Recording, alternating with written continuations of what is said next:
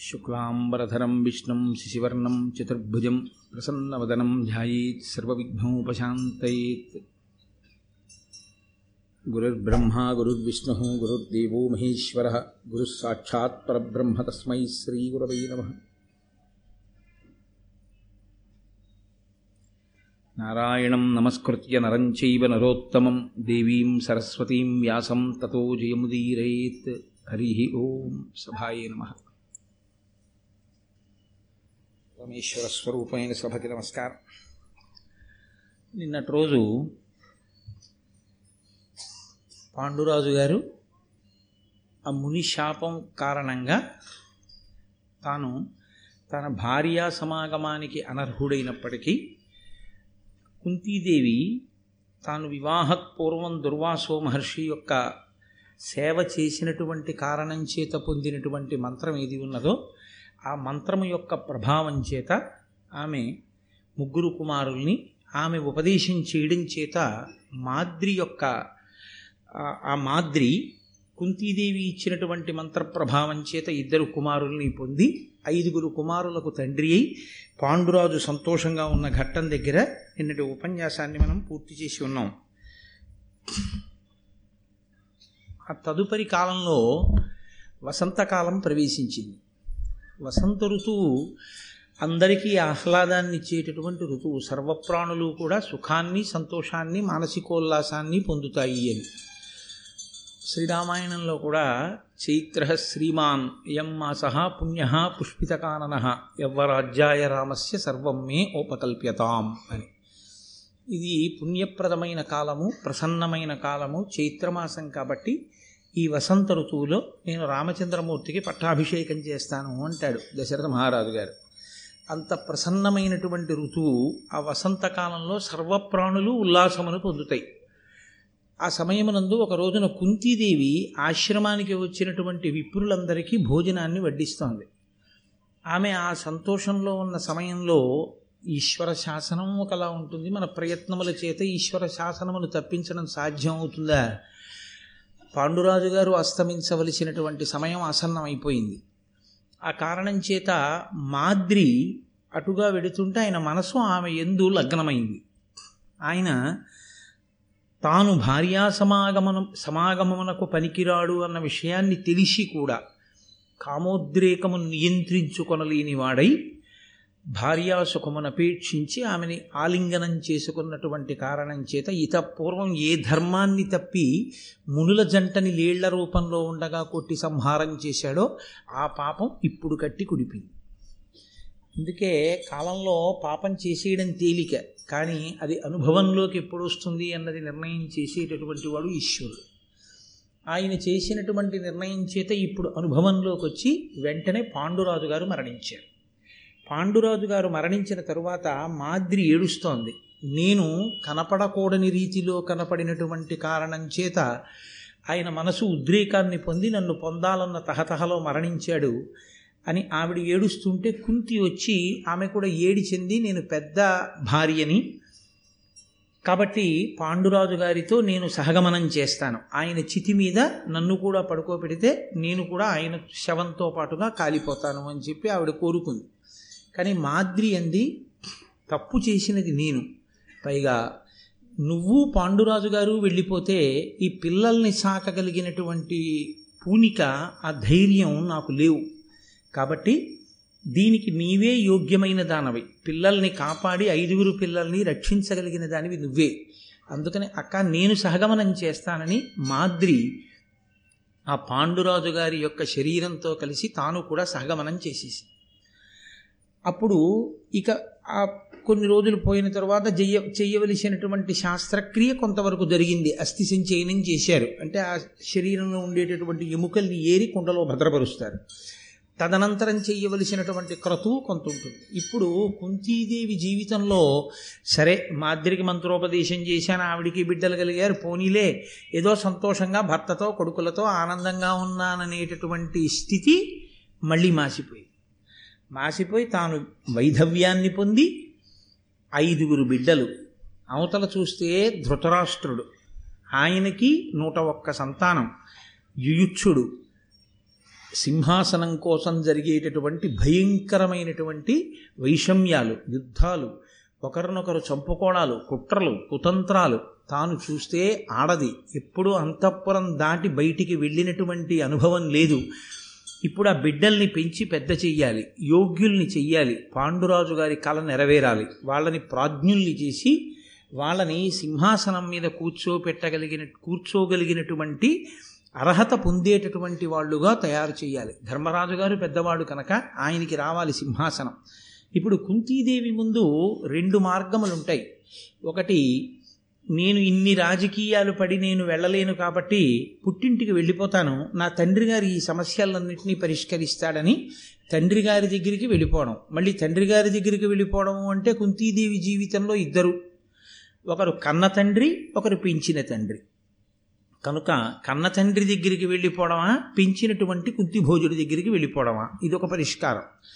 రెండవ పరిష్కారం పాండురాజు గారిని దృష్టిలో పెట్టుకుని తాను ఏ వంశాన్ని మెట్టిందో ఆ వంశాన్ని దృష్టిలో పెట్టుకుని తాను పుట్టింటికి వెళ్ళకుండా అశిధారావ్రతమైన కత్తి మీద నడక అయినా కూడా తాను మనసులో బాగా ఊంచుకుని వచ్చినటువంటి కలవరాన్నించి నుంచి మనసుని వేరు చేసి స్థిరంగా తాను నిలబడి ఆ పిల్లలు పెరిగి పెద్దవాళ్ళై సింహాసనం మీద కూర్చోవడానికి యోగ్యులయ్యేటటువంటి రీతిలో వాళ్ళని తీర్చిదిద్దాలి.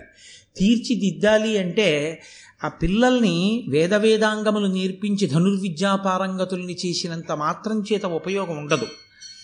ప్రజలకి వాళ్ళు కనపడుతూ ఉండాలి. వీళ్ళు పాండురాజు పిల్లలు వీళ్ళు సింహాసనం మీద కూర్చోవలసిన వాళ్ళు పాపం చిన్నతనంలో తండ్రిని పోగొట్టుకున్నారు. అయ్యో ఎంత గొప్ప శీలవంతులో ఎంత ధార్మికులో ఎంత చదువుకున్నారో ఎంత ధనుర్విద్యా నిపుణులో ధర్మరాజు గారే సింహాసనం మీద కూర్చోవడానికి అన్ని విధాల అర్హుడు. అనేటటువంటి భావన హస్తినాపురంలో ఉండేటటువంటి ప్రజలకందరికీ కలగాలి. వాళ్ళ మద్దతు సమీకరించాలి. కష్టాలు వచ్చినా ధర్మంతో ఎదురొడ్డాలి. ఎదురొడ్డి ధార్మికంగా తాను నిలబడితే ప్రజల యొక్క సానుభూతి ఉంటుంది. పైగా ఇంగ్లీష్లో చూశారు ఒక మాట చెప్తుంటారు out of sight out of mind అని. కంటికి ఎదురుగుండా కనపడుతుంటే ఉండేటటువంటి ఆప్యాయత కంటి నుంచి దూరమై ఎక్కడో ఉంటే ఆ ఆప్యాయత నిలబడడం కష్టం. కాబట్టి పిల్లలు ప్రజల యొక్క ప్రజలకు ఎదురుగుండా ఉంటే ఆ ప్రజలకి ఆ పిల్లల మీద సానుభూతి ఉంటుంది. పిల్లల మీద ప్రేమ ఉంటుంది. పిల్లల గుణాలు చూస్తూ ఉంటారు. భీష్ముడు ఇదురుడు వంటి మహానీతిపరులు ఉన్నారు అక్కడ. రాజనీతిజ్ఞులు ఉన్నారు వాళ్ళు కర్తవ్య స్వీకారం చేస్తారు. చేసి పిల్లలకి గురువుల్ని నియమిస్తారు. నియమించి వాళ్ళు వృద్ధిలోకి వచ్చేటట్టుగా వాళ్ళ విద్యాభ్యాసం చేయిస్తారు. కాబట్టి దూరదృష్టితో ఆలోచించినప్పుడు తాను తన వరకు తాను కొంచెం సుఖంగా ఉండడం ఇబ్బంది పడకుండా ఉండడం అన్నది ఆలోచించుకుని పుట్టినింటికి వెళ్ళి ఉండిపోయి దూర ప్రయోజనమైనటువంటి పిల్లల యొక్క అభ్యున్నతిని కాల రాయడం కన్నా తాను జీవితంలో కష్టపడిన పిల్లల్ని వృద్ధిలోకి తీసుకొచ్చి సింహాసనం మీద కూర్చునేటట్టు చేసి పాండురాజు గారి యొక్క ఆశ నెరవేరేటట్టు చెయ్యాలి అంటే ఐదుగురు బిడ్డల్ని తన సంరక్షణలో పెట్టుకుని తాను మళ్ళీ హస్తినాపురానికి వెళ్ళడమే మేలు అని నిర్ణయం తీసుకుంది. ఇందులో తన బిడ్డలు ముగ్గురు మాద్రి బిడ్డలు ఇద్దరు. మళ్ళీ ఏ భేదభావము లేకుండా ఐదుగురిని తనకన్న బిడ్డల్లాగే చూసుకోవాలి. ఎంత విపత్తు వచ్చిందో చూడండి మహాతల్లికి జీవితంలో కష్టసుఖాలంటే అలా ఉంటాయి. పరిణితి కలిగినటువంటి వారి ఆలోచన విధానము అంటే అలా ఉంటుంది.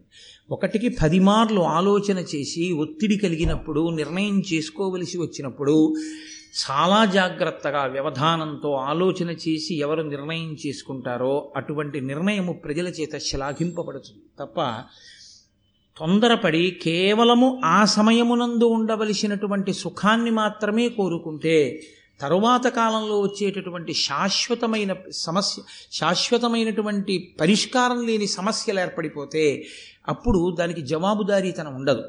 అందుకే ఆవిడ పిల్లల్ని తీసుకుని వెళ్ళాలి అని నిర్ణయం చేసుకుంది. కానీ పిల్లల్ని తీసుకుని వెళ్ళడంలో ఒక పెద్ద సమస్య ఒకటి ఉంది. అక్కడ ఉన్నది ధృతరాష్ట్రుడు. అక్కడ ఉన్నది కలిపురుషుడి అంశలో పుట్టినటువంటి దుర్యోధనుడు ఆయన పిల్లలు. తాను ఆడది. పాండురాజు తన కుమారుల్ని తీసుకుని హస్తినాపురం వెళ్ళడం వేరు. ఆయనని అడిగేవాళ్ళు ఉండరు వీళ్ళు నా బిడ్డలు అని ఓ మాట అన్నాడంటే చాలు. కానీ తాను వెళ్ళి వీళ్ళు నా బిడ్డలు అందనుకోండి ఎవరికి పుట్టినవారు? అని అడిగాడు అనుకోండి ఎవడో తెంపరితనంగా ధర్మం తెలిసి కూడా ఒక నిండు సభలో ఈ బిడ్డల యొక్క జననము ధార్మికమే వీళ్ళు పాండురాజు యొక్క వారసులే అని ముందు తాను సభని జనుల్ని పెద్దల్ని ఇంతమందిని నమ్మించి మాట్లాడడం అంటే పాండురాజు యొక్క అంగీకారంతోనే తాను దేవతల ప్రార్థన చేసి వరముల వలన సంతానాన్ని పొందాను. కాబట్టి వీళ్ళు పాండురాజు వారసులే. అని నిర్ణయించుకునేటట్టుగా అక్కడ ఒక ఆడది మాట్లాడడం చాలా బాధాకరంగా ఉంటుంది. అది ఒక ఆడది సభలో మాట్లాడడం అంటే ఎవరికి తెలిసినటువంటి విషయం? పాండురాజు గారు సమ్మతిస్తేనే దేవతల వరం వల్ల తాను పొందానని. అందుకని పాండురాజు వారసులని భర్తని కోల్పోయింది. మాద్రి చనిపోయింది. ఐదుగురు చిన్నపిల్లలు. తాను విపరీతమైన ఒత్తిడిలో ఉంది. ఇంత ఒత్తిడిలో ఉన్నా తాను మాట్లాడే మాట ఏ ఒక్క మాట కూడా తడబడకూడదు అంతగా మనసు ఆ మాట మీద స్థిరంగా నిలబెట్టి తాను మాట్లాడిన మాటలు ఏ ఉన్నాయో అవే పిల్లల యొక్క ఉద్ధరణకి ఉపయుక్తములవుతాయి. కాబట్టి ఇప్పుడు తాను వెళ్ళి నిండు సభలో మాట్లాడడం కన్నా మునులను తీసుకుని వెడితే ఆ శతశృంగం దగ్గర ఉండేటటువంటి మహర్షులను తోడ్కొని వెళ్ళిందనుకోండి మహర్షులు మాట్లాడారనుకోండి. ఈమె పాండురాజు యొక్క పెద్ద భార్య. పాండురాజు గారి యొక్క అనుమతితో అపుత్రస్య గతిర్నాస్తి అని విని బాధపడి పిల్లల్ని పొందాలి అని తాపత్రయపడి కుంతిని తన వరంతో దేవతల యొక్క వరప్రసాదంగా సంతానమును కనమని పాండురాజు అనుమతించిన తరువాతనే ఈమె సంతానాన్ని పొందింది.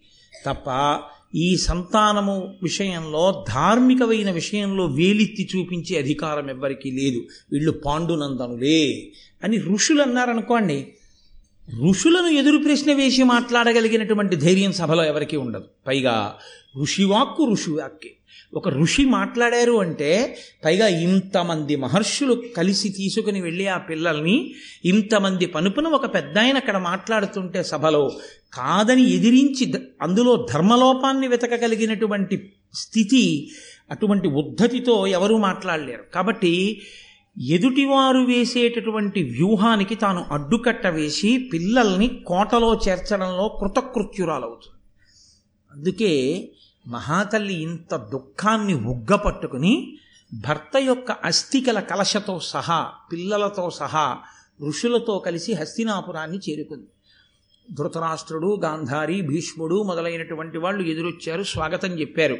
నిండు సభలో అందరూ కూర్చునుండగా మునులందరి పనుపున మహానుభావుడైనటువంటి ఒక ఋషి లేచి వీరందరి పనుపున నేను మాట్లాడుతున్నాను. ఇంతమంది మాట్లాడక్కర్లేదు వచ్చిన వాళ్ళందరూ చెప్పక్కర్లేదు. ఒక్క పెద్ద ఆయన చెప్తే చాలు. కాబట్టి ఆధ్యక్షము అంటారు ఒక గౌరవం. కాబట్టి నేను మాట్లాడతాను అని ఆయన మాట్లాడుతున్నాడు. ఆయన అన్నాడు భానుని భొండు పాండుజనపాలుడు ఘోరతపంబు చేసి ధర్మానిలి ధర్మానిల వాసవాశ్వినుల దైన వరంబున శక్తి పేర్మితో ఈ నరనాథనందనుల ఏవుర వంశ వివృద్ధి పొందే. పంచాసన సత్తులంబడసే ఆ శతశృంగ మహానగరంబునన్. ఆ శతశృంగం అనేటటువంటి పర్వతం దగ్గర ఉన్నటువంటి నగరంలో భానుని భొండు పాండుజన పాలుడు ఘోర తపంబు చేసి సూర్యుడితో సమానమైనటువంటి కాంతి కలిగినటువంటి పాండురాజు ఘోరమైనటువంటి తపస్సు చేసి ధర్మరాజు వాయుదేవుడు ఇంద్రుడు అశ్వినీ దేవతలు. వీరి యొక్క అనుగ్రహం చేత తన యొక్క మాట పనుపున కుంతి మాద్రి తమకున్నటువంటి మంత్రప్రభావము చేత దేవతలను ప్రార్థన చేయగా ఐదుగురు కుమారులను పొందారు. శక్తి పేర్మితో ఈ రణరా ఈ నరనాథనందనుల ఏవుర వంశి వివృద్ధి పొంటే వంశ వివృద్ధి పొందేవి విశేషణం. ఆయన విశేషమైనటువంటి వృద్ధిని వంశమునందు పొందాడు పాండురాజు. కాబట్టి ఇంకా మళ్ళీ వేరే చెప్పక్కర్లా వాళ్ళు పాండునందనులే ధార్మికంగా. అందులో ఏమీ సందేహం లేదు. కాబట్టి పంచాస పంచానన సత్తులంబడసే వాళ్ళు సింహము ఎటువంటి పరాక్రమంతో ఉంటుందో అంతటి పరాక్రమము కలిగినటువంటి పిల్లలు కుంతీదేవికి మాద్రికి జన్మించారు. కాబట్టి వీళ్ళు పాండురాజు యొక్క పుత్రులు. ఇప్పుడు పాండురాజు లేడు కనుక పెదతండ్రివి నువ్వు కనుక భీష్ముడున్నాడు కనుక మీరు ఈ పిల్లల్ని తీసుకెళ్ళి జాగ్రత్తగా పెంచి పెద్ద చేయండి. ఇదిగో పాండురాజు యొక్క అస్థికల కలశ.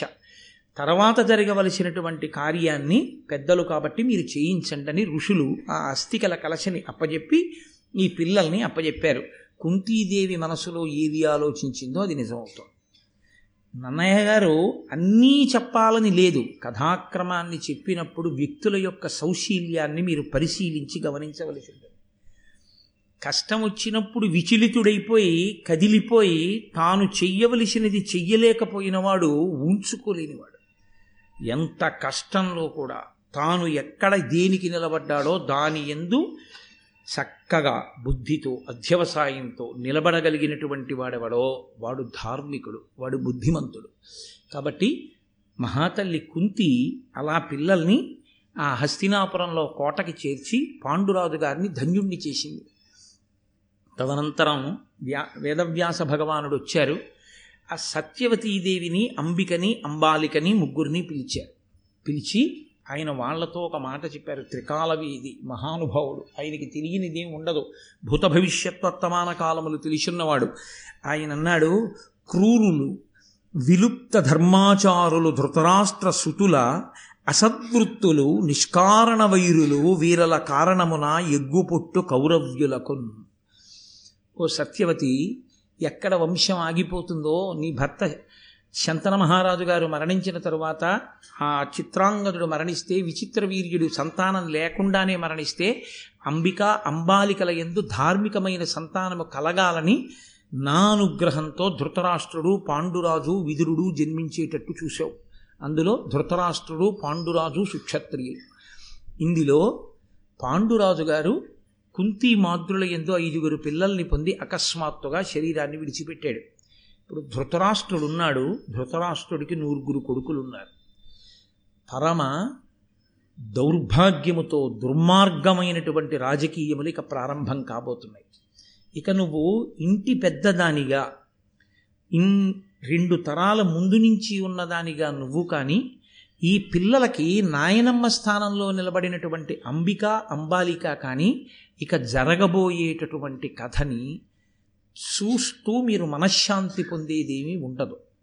ఎందుచేత అంటే ధృతరాష్ట్రుడికి పుట్టినటువంటి కుమారులు ఎవరున్నారో వాళ్ళందరూ పరమ దుర్మార్గులు జన్మించారు. కాబట్టి ఇక నుంచి కుట్రలు కుతంత్రములు మొదలవుతాయి.